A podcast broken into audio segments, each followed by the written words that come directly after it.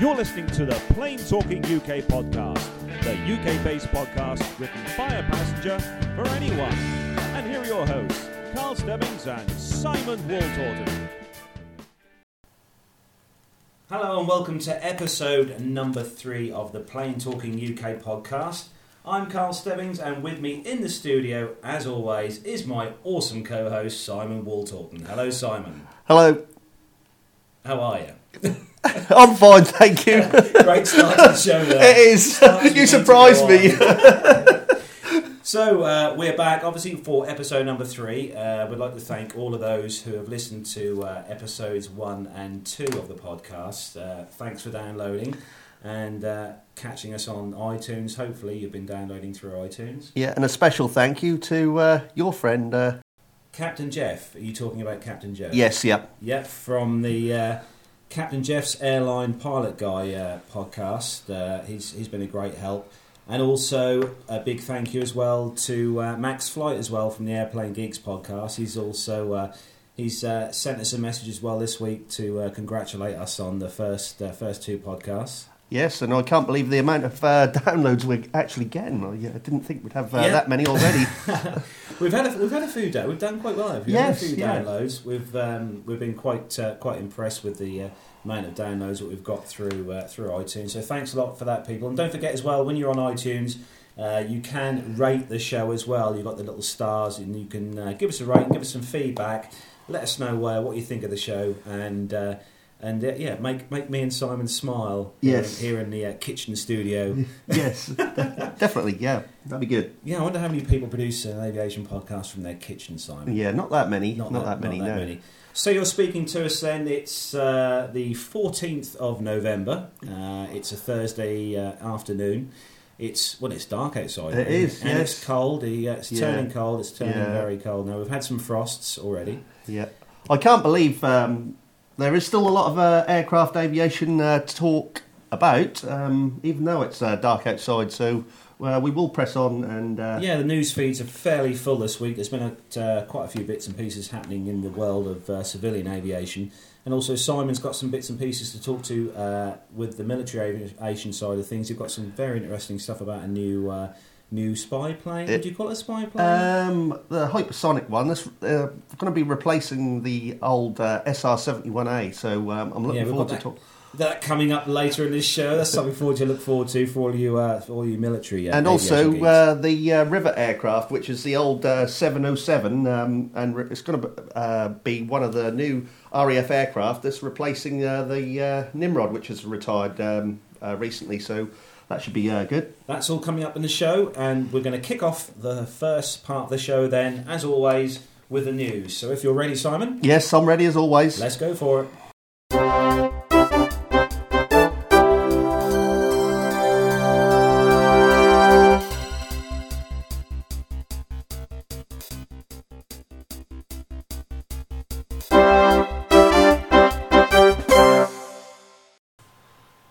Okay, so that's the jingle for our news, so we're going to crack on with the news. So, kicking off then this week, EasyJet have developed a special piece of equipment to detect ash clouds. They've created their very own fake ash cloud and flown an aircraft through their fake ash cloud with this new piece of equipment on board. Which is supposed to detect ash clouds. This is obviously in response to the eruption of 2010, where we had the volcanic eruption in Iceland that caused a huge amount of severe disruption to the UK and European passenger flights. Do you remember that one, Simon? Yes, I do, and that was a bit further afield as well, didn't it? Because it affected flights near enough coming into the sort of European airspace. Yes, yeah, that was. I mean, that's nearly a complete shutdown, really, of all flights, really. Yeah, and it's so such a volatile and dangerous thing that obviously it gets into the engines and it just turns to like it's damp in the atmosphere, but when it gets into the engines or onto the aircraft, it can near enough be like a sort of concrete. Yeah, damage to the fan blades. And the turbine and stuff. Yeah, of this. If you remember, many years ago, that British Airways 747 that had that very problem when it flew through that volcanic eruption That was, I think that was an old 747-200 series, yes. BA. Yep. And all four engines shut down in flight, which was quite hair-raising for the crew, especially on board. But they managed to restart all the engines, I think, within so many thousand feet from plummeting to... Yes. Now, I've actually seen that on Aircraft Investigation on Sky. I think it was last year, or sometime around the volcanic ash eruption. So, yeah, I have seen about that actual story that you're talking about. So we'll keep our eyes open for some more news on what particular device that'll be, whether it'll be some sort of radar device installed in the nose cone of the aircraft, a bit like the weather radar that's fitted on most passenger aircraft now. But we'll keep our eyes open to see if we can find some more information on that one out. So moving on then... Heathrow Airways. God, this is going to be a great episode, isn't it? Heathrow Chief of Operations have said that this year's supposed bad winter we are due to have this year could cause some quite bad cancellations at Heathrow Airport. Heathrow is currently running at full capacity, and the cancellations, if they had to make some due to the weather, would be the most effective way of dealing with the problem of having the bad weather. And also Gatwick Airport has been sort of chosen as somewhere for the aircraft to fly to should anything happen at Heathrow to shut the airport down, which I find bizarre because Gatwick's not all that far from Heathrow, really, is it? No, and if it is to do with the snow or bad weather, a lot of these airports where they have cold weather constantly or... a lot more than they do. They tend to deal with it a lot better than we do. They do, and I think they're going to have to look... They need to look or possibly go to the people who organise everything and all winter weather vehicles. They need to go to an airport where they do have a lot of cold weather and a lot of snow and see how they get on, because their airport's never shut. They keep going no matter what, and they've got all the machines and de-icing the runways and snow-moving machinery, and they just take it as another normal day of weather, you know. And I just can't. We tend to come to a grinding halt after, And that's the same on our roads as well. Yeah. But I've been to airports in America where I go skiing at Mammoth Lakes, and that's high altitude. That's about 8,000 feet, obviously, and that obviously does close sometimes, depending on crosswinds and whatever. That's a small airport. But they keep the airport open as much as they can with the snow clearing and everything. So I just think they need to look in more depth, because we do get a lot more snow in the last few years at these airports. We've had a few bad winters and frost as well. The last year was quite a bad one, wasn't it? Yeah, so we'll see what happens this winter, whether we do get this huge snowstorm that they're predicting. So next story then, we've got one here. If you guys listening remember the Ethiopian Dreamliner, the 787 Dreamliner that had the fire incident a few months back at London Heathrow, we've got a story which I've seen online today, a picture online actually of the aircraft taken, which has been pulled out of the hangar at Heathrow. It's currently had the tail section removed.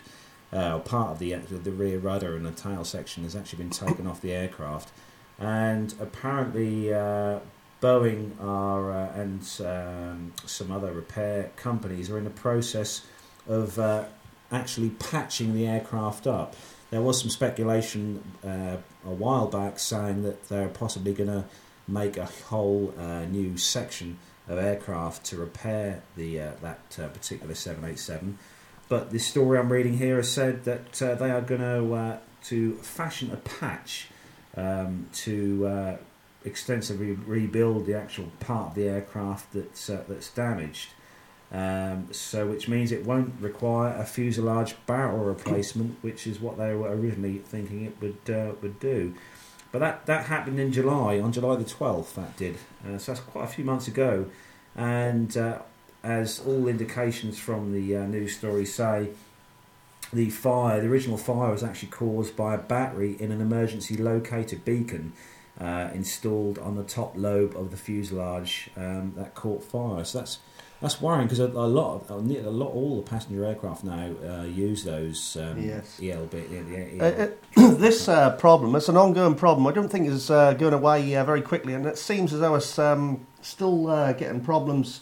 I've got here Japan Airlines Dreamliner flight from Helsinki to Tokyo had battery problems. This was only the other day, so had a indicator on the cockpit. Saying there was trouble, but it didn't overheat or emit any smoke. So I'm thinking that there is still an ongoing problem, as I said, with this Dreamliner 787, because this has been going on for quite a while now, and I'm thinking they need to really have a good look in this in a big way. But it's not affecting all the 787s, because there are still quite a few of the airlines who are using the 787 who haven't had any problems at all with their aircraft. Yes. Are they a newer batch, or are they...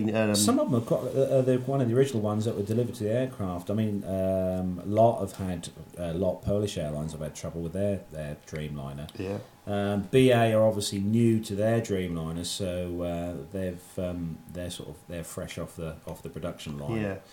But so we can also read on here. I'm reading in front of me that The actual aircraft itself is, if any of you Google and see the picture, you can see that the aircraft itself has got like a huge gazebo-type tent over the whole back section of the aircraft. So the aircraft is in the process of being repaired, but Boeing nor Ethiopian Airways have said at all when the aircraft will return back into service.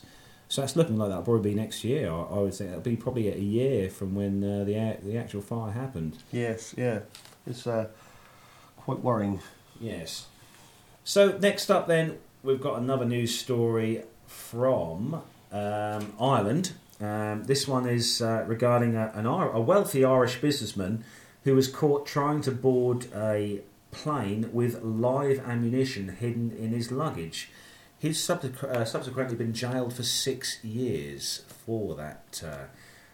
Trying to board a plane with live ammunition. That's a huge no-no here. It is. I think it's a huge no-no anywhere. No matter where you are. Yeah. You have to declare any... It does say when you board an aircraft, or before you board an aircraft, what is allowed and what isn't. An explosive, I class that as an explosive and a dangerous thing to carry on an aircraft. They can be carried if you have a certificate, or they are put in the hold and they're in a proper box, because obviously they have to be carried in certain ways on certain aircraft. But that is one of the consequences that you get. If you carry live ammunition, that is a definite no-no. 6 years, that's quite a big jail sentence. Yes, but I think that does fit the crime, because that's just a warning to others not to do it. So according to this as well, the construction boss was passing through security at Liverpool Airport en route to Dublin when they found the 13 rounds and 2 spent bullets, and they were discovered in a bag stashed in a trainer in his hand luggage. So that's kind of suspicious straight away. That would ring many alarm bells if I was a security guard. Yes, definitely, So moving on then, another story we've got is regarding fast-track security access at Birmingham and Gatwick airports. Departing passengers who book their spa treatments at the airport or chauffeur-driven airport transfers through the Number One Traveller site will now be able to jump the security queues at no extra cost. Previously, only passengers who booked the lounge access with the pre-flight hospitality provider could take advantage of this fast-track service. Now, that's something that me and my wife tried this year when we flew to Malta with Ryanair, and we paid, I think it was probably about £38, I think it was, for the two of us, for the Number One lounge access at Stansted. And I have to be honest, it was worth it. Very, very much worth it, because we had an early morning flight, there was huge queues at security, and with this fee that you pay, you can fast-track past the queues of people queuing up to put their bags through the X-ray machines and stuff, and you're ushered through into a separate scanning machine, yes, and the doorway where you walk through, the security doorway. Yes. I've done that at Heathrow a couple of times and gone to the airport lounges as well. So that is quite good to use. Yeah. Well worth it. That was good. We fast-tracked through, obviously through the security, went through to the lounge and had lots of complimentary bacon rolls and cups of coffee and cereal, so well worth it there. So that's something to think of when you're flying through Gatwick, and that is when you're booking your flights online, just nip to the number one lounge website and treat yourself before you fly on holiday. You won't regret it. Next up then, with some Ryanair news. We can't go a week without some Ryanair news. You love it, don't you? You just love the old Ryanair news. So it's nothing too serious this week. No exciting things. It's just 91% of Ryanair flights arrived on time in October. So that means that 91% of all passengers heard that lovely jingle when they landed on time in the cabin. So Ryanair, Europe's favourite low-cost airline, released its October customer service statistics, which confirmed that Ryanair is Europe's number one customer service airline.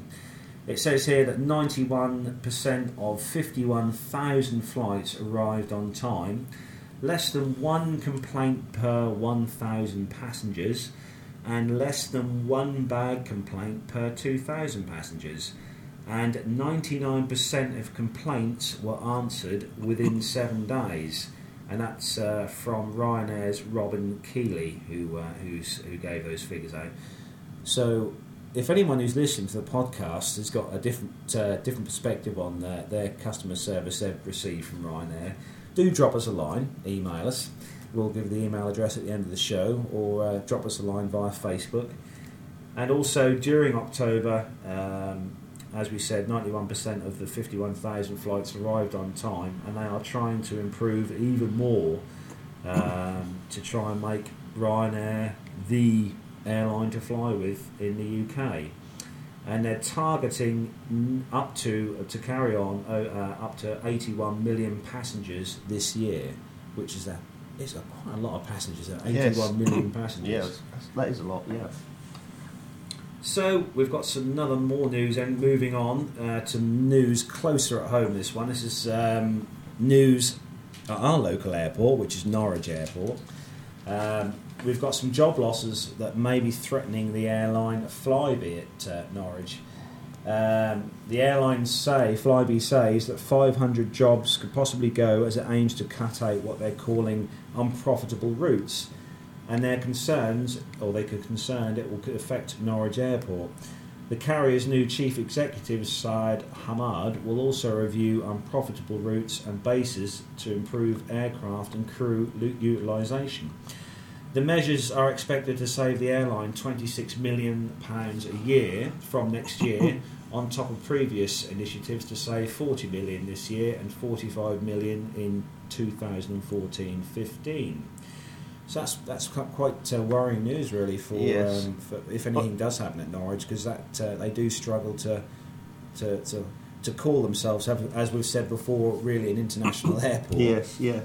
But I think to keep any airlines keep going, you really need to look at each route that you fly and make sure that all the routes are still viable and making money. And if they're not making money, they're going to cut them routes straight away and just keep profitable routes to keep the business afloat. So I think part of the reason for the Flybe sort of having the issues and stuff with Norwich as well are going to be the departure tax, which doubled to £10 in January 2012. Yes, they can't keep putting that up, because that started off nothing. There was new departure tax. Then I think it was about £2.50. Then it went to a £5. Then I believe either £7.50 or straight to £10. But that, if you've got a family, it's just a silly amount of money to add on to any holiday. So I don't agree with it, and I don't think it is needed. So currently, Flybe flies to 27 destinations from Norwich. Me personally, I haven't flown Flybe. Yes. From Norwich, have you flown? Yes, I've flown Flybe up to Glasgow a few times, and as long as you book in advance, I think the name of the game is you will get a cheap flight. But if you leave it till a week or two or three weeks before you go, then you're going to be paying silly money. So that is worth considering when you are booking a flight to do. So next bit of news then, we've got some news about Lufthansa. Lufthansa are currently anticipating a huge order that's going to be spread between Airbus and Boeing of $19 billion. The airline, which is moving to replace its aging fleet of A340s and 747-400s, will acquire 59 new aircraft, including 24 Airbus A350-900 XWBs. Also, it's going to be the launch customer as well for the 777-9X, which is the A350 XWB's competitor. That's the new 777, a slightly longer. Yes. Carries more extra range. Extra range as well. So that's some good news there for Airbus and Boeing. So some other news as well. Air Malta, one of my favourite destinations and a great airline. Air Malta are going to be starting to use EFBs, electronic flight bags. For those of you who are not sure what EFBs are, electronic flight bags. Basically, as most of you will know, pilots tend to carry quite a large amount of charts and maps and airport information stored on paper in big folders, books, which they carry in flight cases on board the aircraft. A lot of airlines, especially the American airlines and the British airlines as well, are now starting to use these electronic flight bags, which are actually iPads, which are obviously a lot lighter than carrying pages and pages of paper charts around. Yes. And they're being issued to the captain and first officer as well. Now, does that mean in the cockpit, this may sound daft or silly, does the cockpit have a USB socket for these? That's something that I did research that one on online. All the aircraft who are having these EFBs given to the pilots have actually got a power supply installed in on the flight deck itself. Yes. For each pilot, so they can plug them in and charge them up. That was always a worry of mine as well, because as we both know, for people with smartphones, won't mention any particular makes, but the batteries do tend to run down quite quickly. Yes. On those. Yes. Yeah. So that's some Air Malta news there then, so that'll be good then. Nice, that'll make the aircraft a lot lighter anyway, less yes. paper.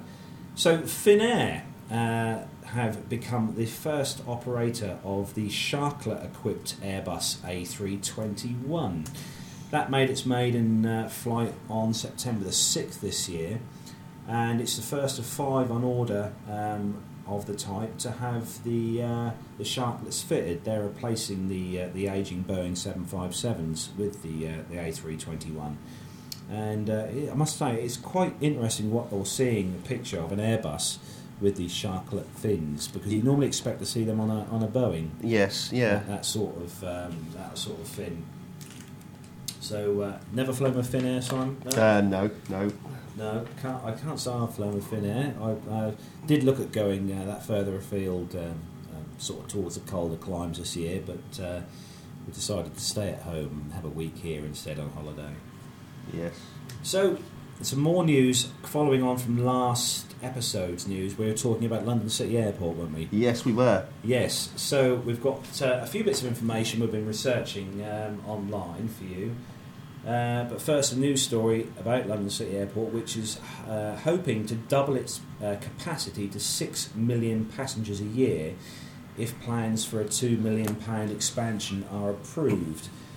The predominantly business facility, which lies 7 miles east of the City of London, adjacent to Canary Wharf, has sought planning permission from the London Borough of Newham to add a new parallel taxiway to allow additional larger aircraft parking stands to be built, and an extension to the terminal building as well. So that will increase the number of passenger movements it handles from 70,000 passengers a year to 120,000 passengers a year. Yes. Now, I'm just wondering, have they got enough room to put another runway? Because, like we said, we've only got one runway, haven't we? Yeah, and it's surrounded. We're looking at the picture here, and it's surrounded by water. We've got the Thames there, haven't you? And then you've got like a long pond or whatever on the side. So looking at that, I don't really think there is room for another runway on there. No, it'll be interesting to see what happens there. Yes, yeah. So another Lufthansa story, going back to Lufthansa Cargo this time. They are currently have two of their MD-11 freighters up for sale. They're being replaced by the Boeing 777 freighter in November this year, round about now. So they've got two of their MD-11s for sale. Yes, so I know recently, I think it was just a few weeks ago, that Scandinavian Airways just retired all their last MD-80 from service. So, yeah, that is another thing that's just happened. I think I'll wait till some TriStars come up for sale. you know my love for the TriStar. There could be a TriStar in East Anglia somewhere, yeah. In a museum. I have threatened the wife a few times to go out and purchase a TriStar, but I don't think we've got the room quite here at the cottage for that. Well, we could, if we got planning permission, you could put a plinth and have it on the roof. Although I actually did, talking about the TriStar, I did a while back, I've actually purchased an operator's manual, an original operator's manual for the Lockheed TriStar, which I've got here. Yeah, and now I know Haynes do a lot of aircraft manuals, and they do Spitfire and one or two others, but it's quite shocking that you can actually buy the manuals for them. Yeah, this is an actual official one. This is a British Airways one that I've got. Being a lover of the TriStar, I try and get anything TriStar based memorabilia to fill the house up, to try and compete with the wife's clutter and stuff in the house. Do you have that problem at home at all, Simon? What, clutter? Yes, yes, yeah. That is a big problem in our household. Is it having three aviation clutter. I wish it was. I do have quite a lot of aviation clutter, magazines and models, which are still boxed and in my drawer. I'd like to put up, but having three young girls and a wife, that does sort of have a lot of problems. I do have a lot of clutter in the house, so mainly toys. Yeah. Right, so last bit of news then, we're going to do... we've got some more... Actually, forgetting the last bit of news, we nearly forgot to discuss another bit about the London City Airport, which we... If you remember, in episode 2, we were discussing the New York flight that comes out of London City Airport to New York, and we were discussing what type of aircraft flew from there, and quite how they'd have the range to fly a small aircraft to New York. But we have looked on the realms of the interweb and found that the aircraft that actually flies to New York from London City Airport is the Airbus A318. Now, this aircraft, the A318, it stops at Shannon, does it? Yes, Shannon Airport. When I looked it up, stops at Shannon Airport. Now, between London City Airport and Shannon, it's not a great distance to travel before refuelling an aircraft, really, is it? Not really. It can't be. I mean, Stansted to Dublin is what, sort of 45, 50 minutes, something like that, isn't it? I think. Yes, yeah. So it can't be much more, just over an hour. But looking on the stats, because I couldn't get my head around how the aircraft would be able to even fly from Shannon to New York. But looking on the charts, the distance from Shannon to New York is 3,078 nautical miles. The range of the aircraft not being much more than that. So whether they've made a change to the aircraft... do you reckon they've got extra...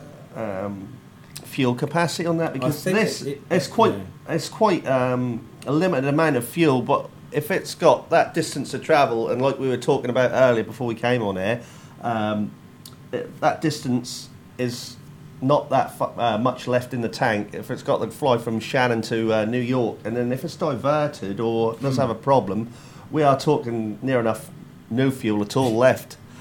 That did surprise me. They must have some sort of fuel contingency in place for that, or it carries a higher fuel. We'll have to delve more deeper into that. But if anyone else has got any more information on that, who already knows, any pilots out there listening to the show, then do drop us a line on our email or through Facebook. Details will be at the end of the show. Very last bit of news then. We've got some quite serious news actually. Found this one just before we start the show today. This was this happened at Gatwick Airport on Monday night. A Monarch Airlines flight 9085 from Krakow had just begun its descent towards the runway at London Gatwick, when the air traffic control told the flight crew to pull up and complete a circuit in the air before coming to land. This was due to aircraft traffic on the runway that it was due to land on. So that aircraft ended up having to do a circuit and then come back in to land. So quite worrying, I think, if you're the passenger on that aircraft and you know you're about to land, but then all of a sudden the engines spool up and you go around. Yes, have you ever been on a flight with a go around? I haven't. No, I must say, in all the years I've been flying, I've never had that happen at all. I've been on two or three go arounds. I suppose if people don't actually know that's going to happen, it can be a bit nerve-wracking, but sometimes that does happen. It is quite rare, and it happens for a number of reasons. There may be another aircraft that hasn't actually left the runway before the aircraft is ready to land, or they will say tell them to go around due to a problem of something else, which could be debris on the runway or anything really. So they are used, and when they are used, obviously they're not that frequent, but it's just one of them things. It does happen, yeah. Yes. Now, going back to that story we were talking about the A318. Yeah. I'm just on a page here, just looking at this. British Airways, according to this, only has two 318s still in service, active service, and I'm sort of quite shocked because the A318 is an old aircraft. How many that are actually still in active service? Looking at this, there is quite a lot. And as I scroll down, we've got Air France, they've got quite a few. Avianca Airlines, which is based in Brazil, they've got a few. There's a few cargo. And going to this, British Airways here, the A318-112, and there's two in active service, and they were brought in to service not that long ago, 28th of the 8th, 2009, and the 30th of the 9th, 2009. So the first flight of the A318 was in 2002. Really? Yeah, 2002. And they've built, as of June 2013, 79 have been built. And if you wondered how much a A318 would cost you, I haven't got the figure in pounds, but in US dollars, the aircraft would set you back a cool $70.1 million. Wow. Which in euros works out 53 million euros, which is not far if you convert into pounds sterling. No, they're enough about the same at the moment, the euro and the pound, aren't they? That's a lot of money. That's quite expensive, but then there's a lot to the aircraft. I'm going to have to look up the prices of all the aircraft. Yes. Because it would be interesting to see how much an A380 would cost. Yes. And also, you've got a top 10 aircraft, which I'm quite looking forward to because I'm a bit excited not knowing what aircraft are going to be in there, although there is one that I do know that's going to be in that top 10. That's it, we do. So we're going to finish the news there and come back after this.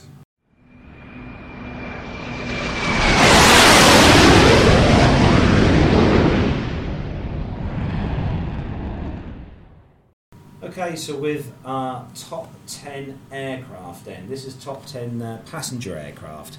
As chosen by me, Simon's going to bring you his top 10 military aircraft in the next episode, so keep your eyes peeled for that one. So top 10 passenger aircraft, we're going to start from number 10, These are chosen by me through through personal experience. These are aircraft that that hold a sort of something dear in my mind, in my memories of flying. So first one at number 10 then, we've got the Tupolev Tu-134A. Yes. This one, ex-Cold War converted bomber. I flew one of these quite a few. It's 1986, I think I flew on one of these. It was on a flight, this is when I was very young, to Dubrovnik in what was Yugoslavia. Always remember flying in the aircraft. It was a noisy aircraft. Very smoky, and had very basic interior. I always remember the interior sort of had a funny sort of flowery wallpaper, which was kind of bizarre. And it was with Aviogenics at the time. And great memories of that aircraft. That was back in the days when the flight attendants used to bring around a basket of bread rolls to have with your meal. So yes. That's going back a few years. Yes. Now, what is interrupting your top 10? What is the aircraft? Now, I should know this, and I know it's a Russian aircraft, and they often come over UK airspace, and I've seen it on TV. I can't remember the name off the top of my head, but it's the one with the four props on, and each prop on each engine has. What do you call it, where the prop is going one way? Oh, the counter-rotating. Yes, props, that's it, yeah. No, that's an Antonov aircraft. You'll have to look that one up on Google. That's an Antonov. And that's really... the Russian aircraft are quite old, but there are some strange ones which they still have flying, so... Yeah, I will say one thing, though. They're built to last, I think, the Russian aircraft, although definitely. They can be some mishaps that have happened over the last few years with them. So that's number 10, the Tupolev Tu-134A. So number 9 in my list then is the Airbus A380. This for me, I haven't flown on the aircraft, but at Farnborough 2012 last year, I actually went on board the test aircraft they had at the show, which had a small mock-up cabin, but most of the aircraft was filled with measuring equipment and big tanks of water. An absolutely awesome aircraft to be inside. I can't say it's one of the most prettiest aircraft that I've seen, Simon. I there are more attractive aircraft. Yes, I quite like the aircraft, but I have yet to step on one, so I'm looking forward to that immensely. So, moving on then, number 8 in my list is the 787 Dreamliner. Another aircraft which I haven't personally been on yet, but I think I had to come into my top 10 just purely because I think the aircraft is stunning to look at. I think it's a well designed to look at aircraft, and we also had some feedback from Max Flight. He sent me an email. Do you remember we were talking about the engines that had the strange cowlings on the back? Yes. Yep. Apparently, according to Max, that's to reduce noise when they're on the ground. That must be a sort of positive note for the Dreamliner. Definitely a positive note. Yeah. Yes, there is. Yes, there is many positive things I can think of on the Dreamliner at the moment, and I'm sure, as a safety point of view, they will get these problems all sorted out. We were talking about earlier, but I still think there is one or two problems with that aircraft. So let's. Have our fingers crossed and just hope that things improve and make the aircraft 100% again. So number 7 on the list, on the top 10 of my faves, is the de Havilland -6 400 seaplane. This for me, I know it's a small passenger aircraft, but it's still a passenger aircraft. The de Havilland -6, I flew on one of these on honeymoon a few years ago when I got married in the Maldives. With Trans-Moldavian Airways, and it was my first time on a float plane from Mali, where we took off to the island where we stayed on honeymoon. I have to say, if you're going to have an experience of flying, it's got to be one of those ones you've got to try, a seaplane, because it is such an awesome feeling to take off from the water and to land on the water. Yes. And always, something that will stick in my mind forever is the actual pilot or the pilots of the aircraft were flying the aircraft in bare feet. Really? Yeah, bare feet. There was no doors separating the cabin from the cockpit. It was all open, just a little piece of curtain, and the flight crew were there with their bare feet, just flying the aircraft. But I have to say it was a very, very smooth flight. Slightly noisy. We all had to wear earplugs, but no, a really good, a lovely aircraft to fly. So, moving on then, number 6 on the list, we're going to go with the Airbus A320. This one I've flown on quite a few times with EasyJet. I think it's just an awesome workhorse. Yes, yeah. It's very popular with a lot of airlines. A lot of airlines use the 320. And I just think it's one of those aircraft that it was sort of first of its sort of kind to be the fly-by-wire type aircraft. Of Airbus, it was one of their first aircraft, and I think it's done really well for Airbus. I think it's made them a lot of money. Yes, and I would imagine that's on par, if not better, than the Boeing 737. Would you say that? No, because I like Boeing better. Oh, let's answer that. Well, let's cut that question to a grinding halt. Yeah, I have to say, I do. I prefer. I don't know. I always have preferred Boeing, but no, I have to say that's number 6 on the list, the A320. Like I said, I think it's one of those aircraft that it's like an old car. You can put as many miles on the clock as you like, and it will still keep going. It's one of those, I think. Yes. Number 5 then. It's going to be the Boeing 737-200. We're going back a few years now. Flown many times on these. They were the original steam gauge 737s that had the Pratt & Whitney JT8D engines on, the little narrow engines on, one on each wing. Yes, now the one thing that we were talking about and we watched the other week was about the Janet Airlines, and that was one when they used to use the Boeing 737-200. That is yes, on the flights to Groom Lake. Groom Lake, yes, and yes. That's from McCarran Airport and Las Vegas. So, but we will talk about that at a later date a bit more because there's quite a lot of information to go and look into on that sort of secret. Base. So the 737-200, an awesome aircraft. Like I said, I've flown on that many times with quite a few different airlines. One, Air Malta, obviously, quite a few years ago, and also one of the airlines that I flew on that particular type of aircraft as well was a now defunct airline, Dan Air. Yes. If you can remember, Dan Air. Or Dan Scare, as some people. Dan Scare, yeah. As some people used to call it when I was at school. I don't know why, but yeah, they were a good airline. Yeah, a really good airline of its time. Yes. So number 4 then on my list is the BAC 111, British Air Corporation 111. Yes. That for me as well was one of the aircraft I flew on to Yugoslavia as well again, and that was I can't remember the airline that was now. That was British Island Airways, that's it. Yes, BIA, yep. British Island Airways, yep. Quite a few years ago. They were possibly a little bit to do with British Airways, but we'll have to perhaps look into that. And if you do wish to go and have a look, and you don't know what they look like, there is one at Duxford, and Carlos took a photo and printed it off for him, because it's in primer paint at the moment. It. Have you put that? You put that on the Plain Talking UK Facebook site. Yes, that's on our Facebook site because that used to be or still is. They British Airways quite a few years back named all their aircraft after UK cities, and that was the city of Dorset. That's it, yeah. And that was in the British Airways when the tail used to be, I think, was blue, mainly blue with the is it the Queen's Crown? Yeah, that's it.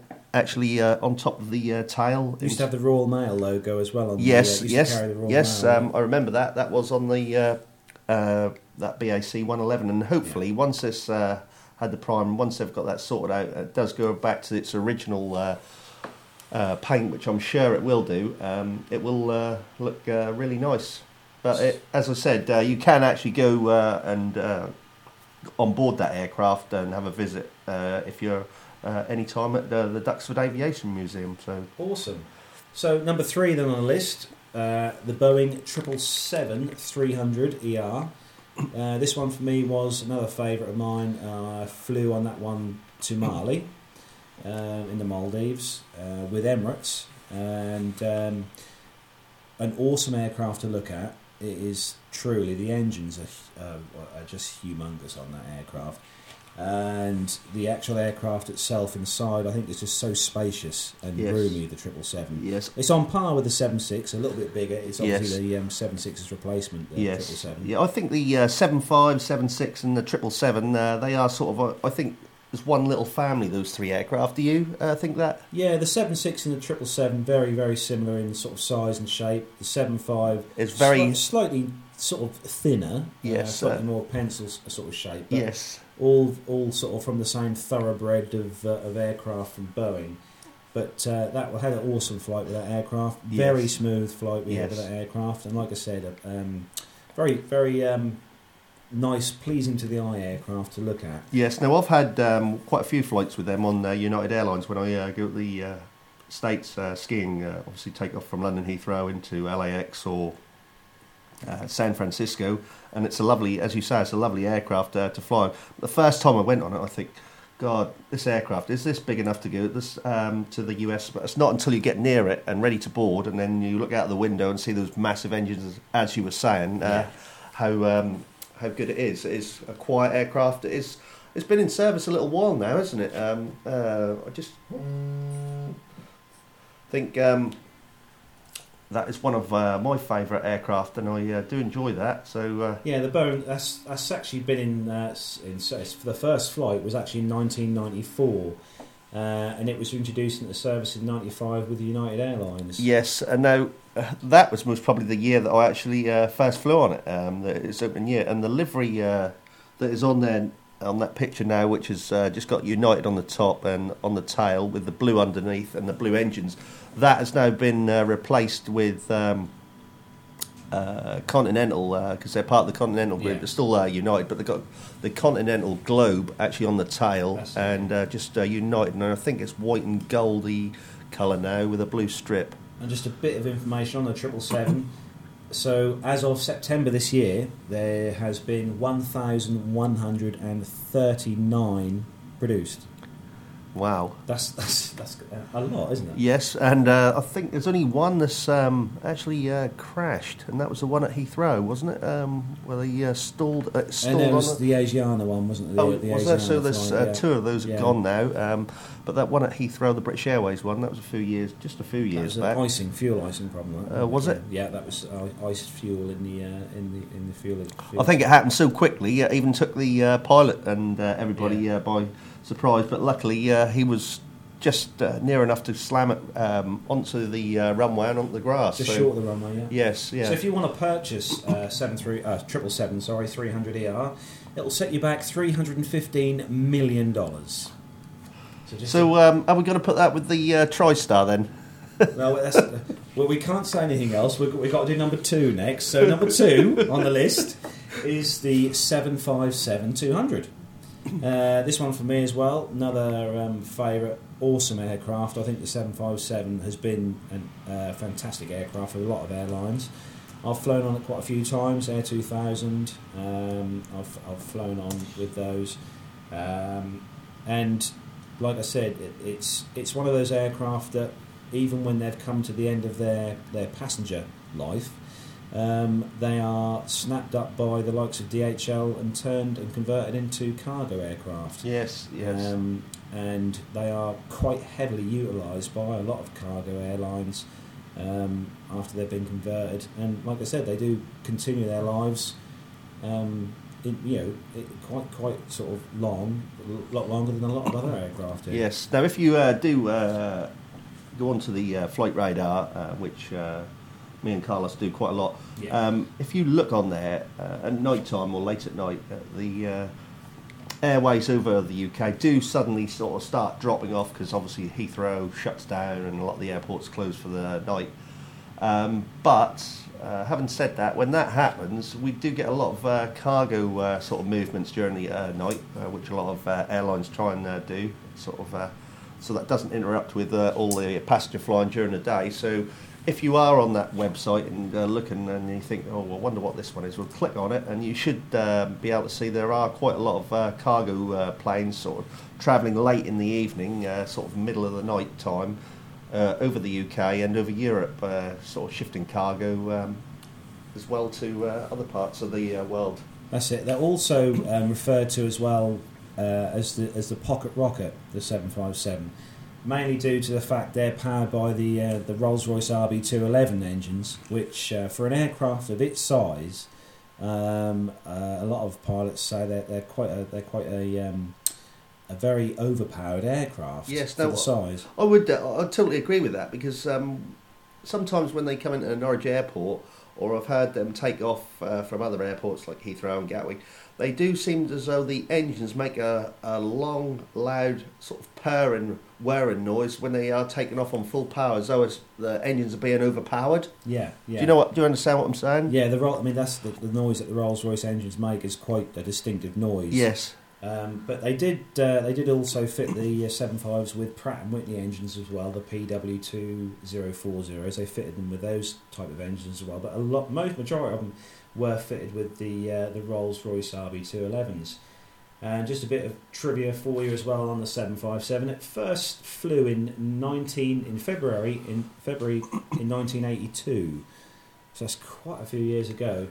And it was produced between 1981 and 2004, and there's been 1,050 produced in total. And like we said, a lot of those are flying now with sort of DHL and UPS and that. And if you wanted to purchase a 757-200, this is going back to 2002 when they ceased production, it would set you back $65 million for one of those, for a 757-200.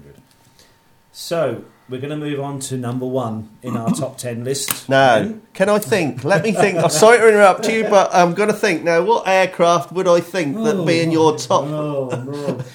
Would be number one? No, Max Flight, if you're listening, and Captain Jeff, if you're listening, you're going to know exactly what aircraft I'm going to say now is my number one spot. And it is, of course, the Lockheed L1011 TriStar. Now, this aircraft, I'm not going to bang on about it for an hour, because we'll be here for even longer. But it is an awesome aircraft, I think. It is one of the most iconic passenger aircraft produced. It started service, or it was introduced into service in 1972. It first flew in 1970, so it's been around for quite a number of years.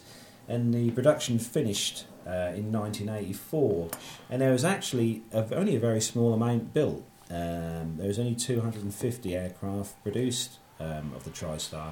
Sadly to say, the passenger years of the TriStar have nearly all but finished now. But I am proud to say, and it's unfortunate it will be stopping in 2014, but I am proud to say that the RAF are still using the TriStar. They've got 9 in service, and it's a mixture of Pan Am and ex-BA aircraft. Yes. And they are the 500 variant, the L1011 500 variant, which is a slightly shorter version of the TriStar.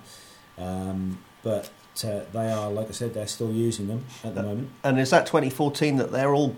Their RAFs are all coming out of service? Yeah, they're retiring. They should be retiring the TriStar in 2014. I don't know what particular month it'll be, but sadly, yep, it'll be retiring. I think there's still a passenger variant being used in Las Vegas by the Las Vegas Sands Corporation. Yes. They're using a 500 series. If you Google that, it's quite a stunning aircraft. It's got a blue and a shiny... aluminium sort of paint job, so it looks quite stunning. But yeah, that is my top number one aircraft. I flew on that a number of years ago with British Caledonian. That was on an original 100 series. Yes. TriStar, the original, the long, very long stretch with a sort of 3, 4, and 3 configuration inside. And as a child flying in that all those years ago, I just remember how enormous that aircraft was inside. It was like being in a house inside. It was so big, you know, with the headspace and the original ones. If you remember as well, the TriStars always had the lifts in the centre. If you remember the centre of the had the little double lifts. So you used to be able to go down into a lower galley. Yes. And the flight attendants used to be able to go down and obviously heat meals and you know, to bring the meals up from there to the passengers on board. Yes, and I've actually got that photo up on the airliner's net here. I think this is probably the aircraft that you're talking about. Is that the Las Vegas Sands one? Yeah, that's it. White on top, and then halfway down it's got quite a few different sort of stripes. Blue. But that's the 500 series AUs, which, like I said, is a slightly shortened version of the TriStar. Yes. But I just think when you compare the TriStar to the DC-10, the TriStar just looks more finished, especially with the rear, you know, the actual engine. Yes, we talked about that quite a lot, haven't we? And how tidy that looks tucked on top of the fuselage. It doesn't look out of place.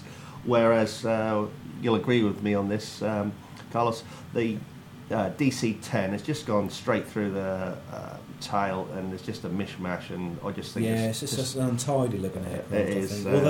Although the DC-10 was a more popular aircraft, the whole grand scheme of things was a lot more popular. Yes, yeah. Now this actual aircraft, if I'm right in saying, I think there's footage of this on YouTube, actually landing at Stansted Airport, so I will look into that and have a look at that. But hopefully, I have seen the TriStar flying this year at Riyadh, Fairford Air Show. I've done a fly past with some Typhoons, I think, Typhoons or one aircraft, and also saw it on the Queen's flight over Southwold. So, Carlos, I'm hoping to take you on the Queen's flight in 2014, so we do get a last glimpse of it actually doing a fly past in the Queen's flight with some other aircraft. So if we can get quite a few shots at that, and we'll try and get them up on our Facebook page. So those last aircraft, the last TriStars then, which are used by the RAF, are actually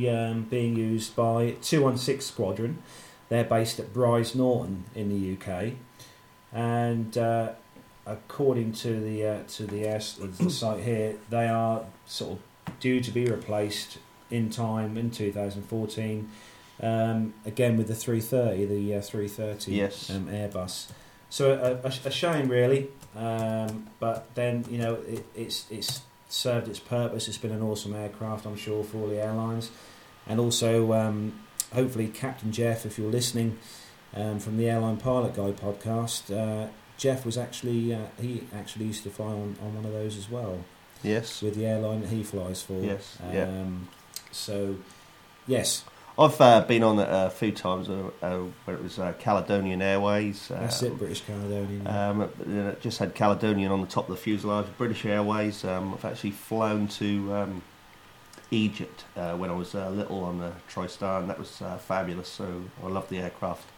But it had quite, just the last bit before we get next to the military news, last bit of news on that aircraft and the TriStar. So between 1968 and 1984, Lockheed manufactured a total of 250 of the TriStars, and the aircraft sales were hampered by 2 years of delays due to development and financial problems at Rolls-Royce, the sole manufacturer of the TriStar's engines.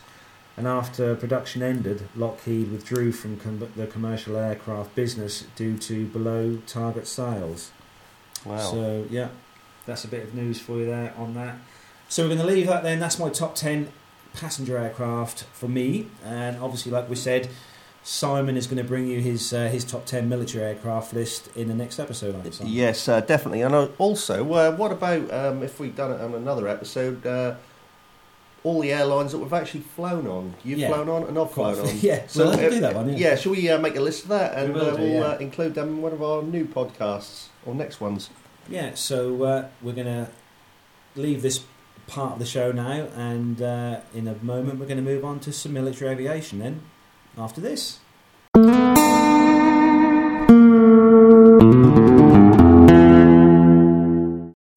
Right, so with some military aviation news in, we're going to hand you over to Simon.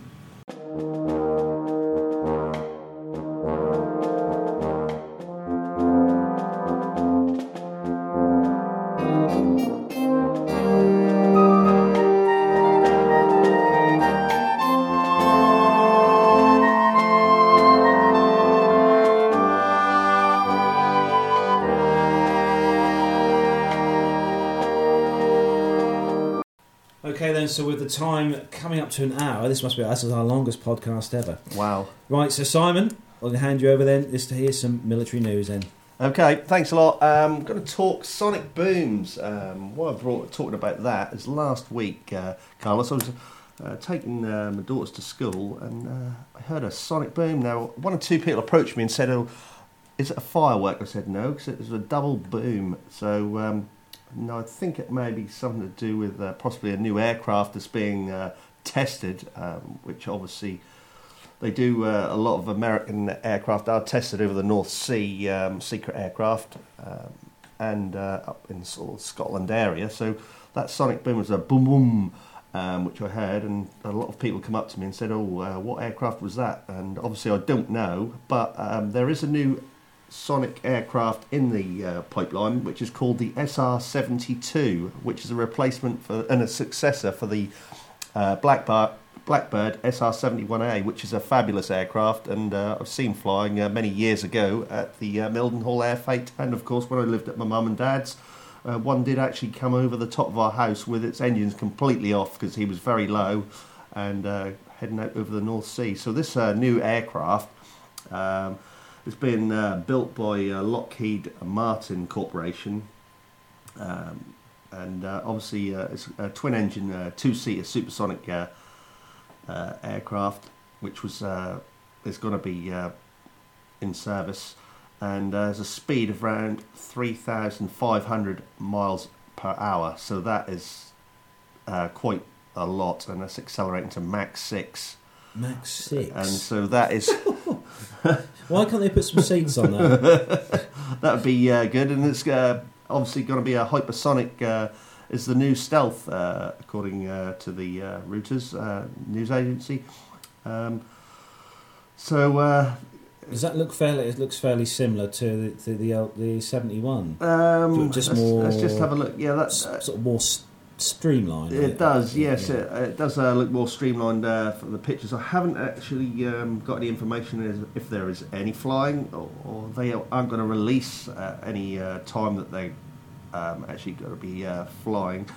But it does say here 2030. But having said that, it could be as early as 2018. But even with those dates, what do you think? I think they may even be flying now. Cause it's probably flying now. Yes, yeah. a lot of the secret aircraft, they say, oh, we've got to make its first flight, but they could have been flying for many years already, so that is one thing. Perhaps they might be waiting to bring it out at Farnborough next year. Yes, you never know.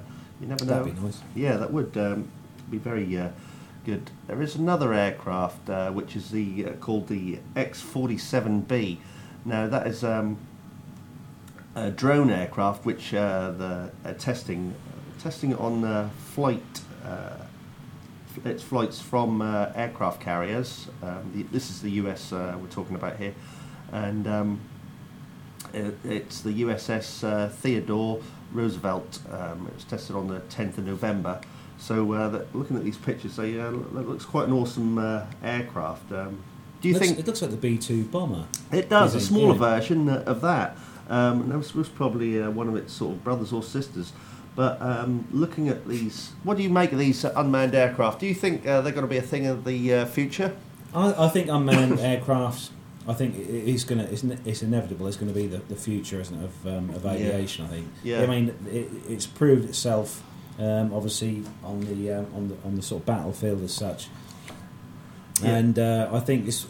I don't think it's going to come. It's not going to creep into to sort of commercial passenger aviation. I don't think for a while yet. Yes. I think a few people would have issues with getting on board a 777. Pilotless 777. And but no, I think that there's talk of unmanned freight aircraft and that. But it don't forget as well, for those of you listening, there's also an awesome podcast you can listen to. It's the UAV Digest, which is a spin-off from the Airplane Geeks podcast. And that's brought to you from Max Flight and also David Vanderhoff as well. They bring you that podcast. That's a UAV Digest. Look for that one on iTunes. So getting back then, Simon? Yes, and on to another subject. One of my favourite aircraft, obviously, aircraft team is the Red Arrows, and they are still on tour in the Middle East. And also, another bit of interesting news is the Breitling Wingwalkers. They have got two of their aircraft which have been shipped out on crates, which is sort of like what they have on lorries. Take the wings off and just slide them into there, then put on shipping containers and sent by sea. So they're gone out to the Middle East, and they'll be displaying at the Abu Dhabi Air display, which looks quite good. So, at least it'll be warmer for the wing walkers. Yes, it will, compared to the last sort of few UK displays. They must love it, but I would imagine they're still in their flying suits. Quite drafty up there on top of the wing when they're on the Boeing Stearman. So, yeah, but nice experience, because recently, in the last year or so, they've only just come back from sort of Australia and had a big tour out there. So that was quite interesting. And I know one of the guys, Martin Carrington, actually on the Brighton Wingwalkers, who I met at Seething Airfield a few years ago when they were the Utterly Bustleys, and he actually gave me a little model, because he'd run out of batteries for his GPS to get him home to Runcorn.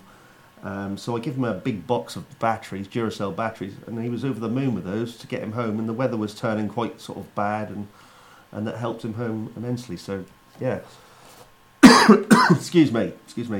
Another bit of information about the Vulcan this time.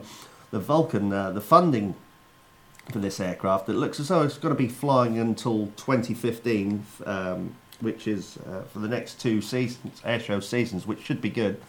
I love that aircraft, watching that. Do you at the air displays? Yes, I've seen that flying. X-Ray Hotel 558, yeah. Yes. Seen that at Farnborough last year. Awesome. Yes, it is a great aircraft. I've seen it in one or two formations, once with the Red Arrows and one or two other aircraft. But yeah, looking at their funding, they've gone smash through the barrier for the Operation 2015 pledging, which is good. They've got 414,820 as of today, so that is quite good. And also for the 2013 season, they've got £416,472. So that is good news. That this aircraft is not government funded and is only done obviously people who like the aircraft and donate and friends. So there's no government money whatsoever. It's not owned by the RAF either. No, it's not. No. It used to be. People's aircraft. It is, yes. And also another bit of information on this. The aircraft that done the Falklands bombing run, that is based at RAF Waddington, which you can see if you drive past there, and it's right to the sort of side of the fence as you go past, just before the crossing gates for the aircraft. And that brings me on to my next thing, which is the first British Rivet joint aircraft. Now this aircraft, you'll most probably be able to help me on this, Carlos. This is the old that's the old sort of X 707 converted KC-135. Yes. Now this aircraft is this week has only just come into RAF service. Although they've been training with the US Air Force, obviously based at Mildenhall and Lakenheath. So this aircraft is at the Wright Air Base, because obviously we've got the Sentinel and we've got the AWACS. E3 Sentry. So, and also this aircraft, I think, is mainly coming into service, and they've brought this in to the replacement for the Nimrod, which is just come out of service in the last sort of year or so. So they've got three of these aircraft, and I was just looking at the engines on it, because if you remember the old 707 as having sort of the old original Pratt and Whitney engines on all those years ago, the Boeing RC-135, the Rivet, is powered by CFM International CFM 56s. Obviously slightly fatter than the original engines that used to power that aircraft. Yes. Now it does. When you see the aircraft, you will see it. It was probably if you go to the RAF Waddington show in the Riat, if that will be there, which I'm sure it will. It may even be in, a nice aircraft to see in perhaps the Queen's flight, because obviously we have the AWACS and a lot of other military aircraft. So hoping that this could be joining the Queen's flight birthday celebrations next June. So if it is, one thing that is recognisable and makes it different and stands out, it's got like a, what would you say that is, a funny nose? That looks I'd say that's like a pointed clown's nose, yes, but in black, not red. Yes, yeah. And obviously the fuselage down the side, it looks fairly square, but that's where I think there's some radar equipment in there, and I would imagine on that nose, extra extended nose, there will be some radar equipment in there as well. Yeah, the crew on board that aircraft they have actually got 27 crew on that aircraft. 3 pilots, 2 navigators, and 22 rear crew members. Yes. So this will help, because obviously the Nimrod, which is a former Comet aircraft, was old, and they've all been scrapped now, and a lot of them have gone to museums, and there is one at Norwich Airport, which flew into there a little while back.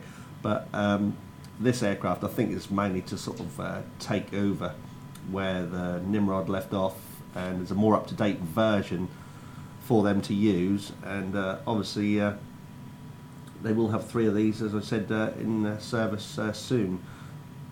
So that's quite a nice aircraft to look at, and it's in the RAF colours, with obviously which is the white on the top of the aircraft, and then the rest of the grey with the registration numbers on the rear of the aircraft with the RAF logo. Yeah, so look out for pictures of that one on the internet, and that's the RC-135 Rivet. Yes. And that's classed as a stratolifter. Yes, yep, that is. Yeah, I think that's just about it for me for today. No, is that all you've got? Is it all the news you've got for this week? Yes, I think. No Red Arrow news this week? Red Arrows, they're still in the Middle East, enjoying the fine, sunny, warm weather. Compared to our cold weather, and I hope they're enjoying themselves out there. I'm sure they all are, and obviously all the ground crew as well, and looking after the aircraft and having a time promoting the RAF. So yeah, excellent. Right, so we'd like to thank you all for listening to episode 3 of Plain Talking UK. Like I said, me and Simon would like to thank all of you for downloading the episodes and that, and listening to us. Don't forget, we're on iTunes to download. You can download us via iTunes, and don't forget as well to give us some feedback on iTunes, hopefully good feedback.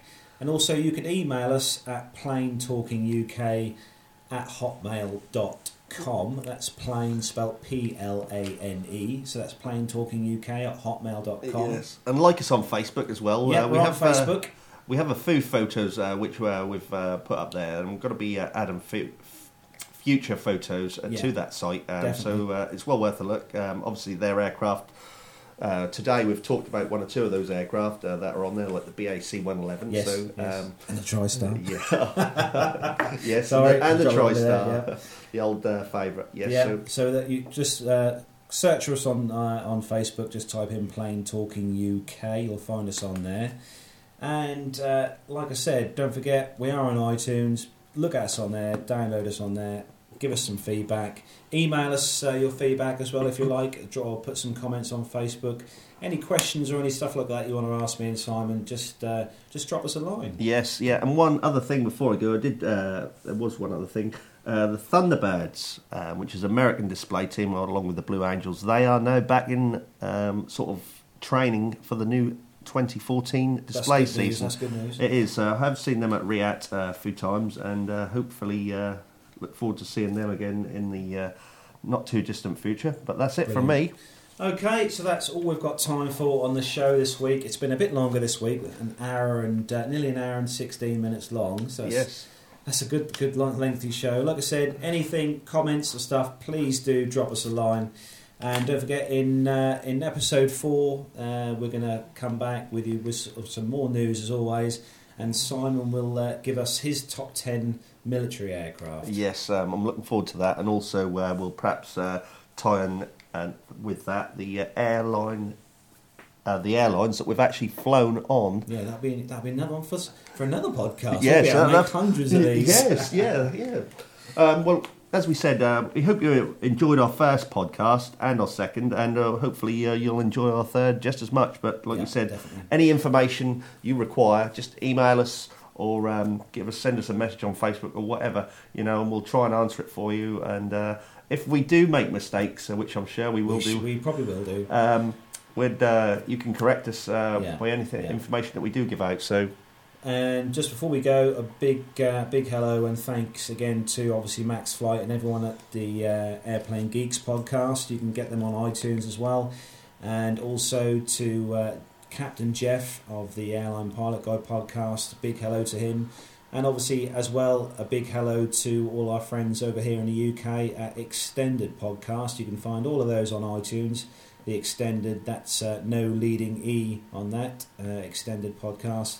For some great aviation UK news as well from those guys.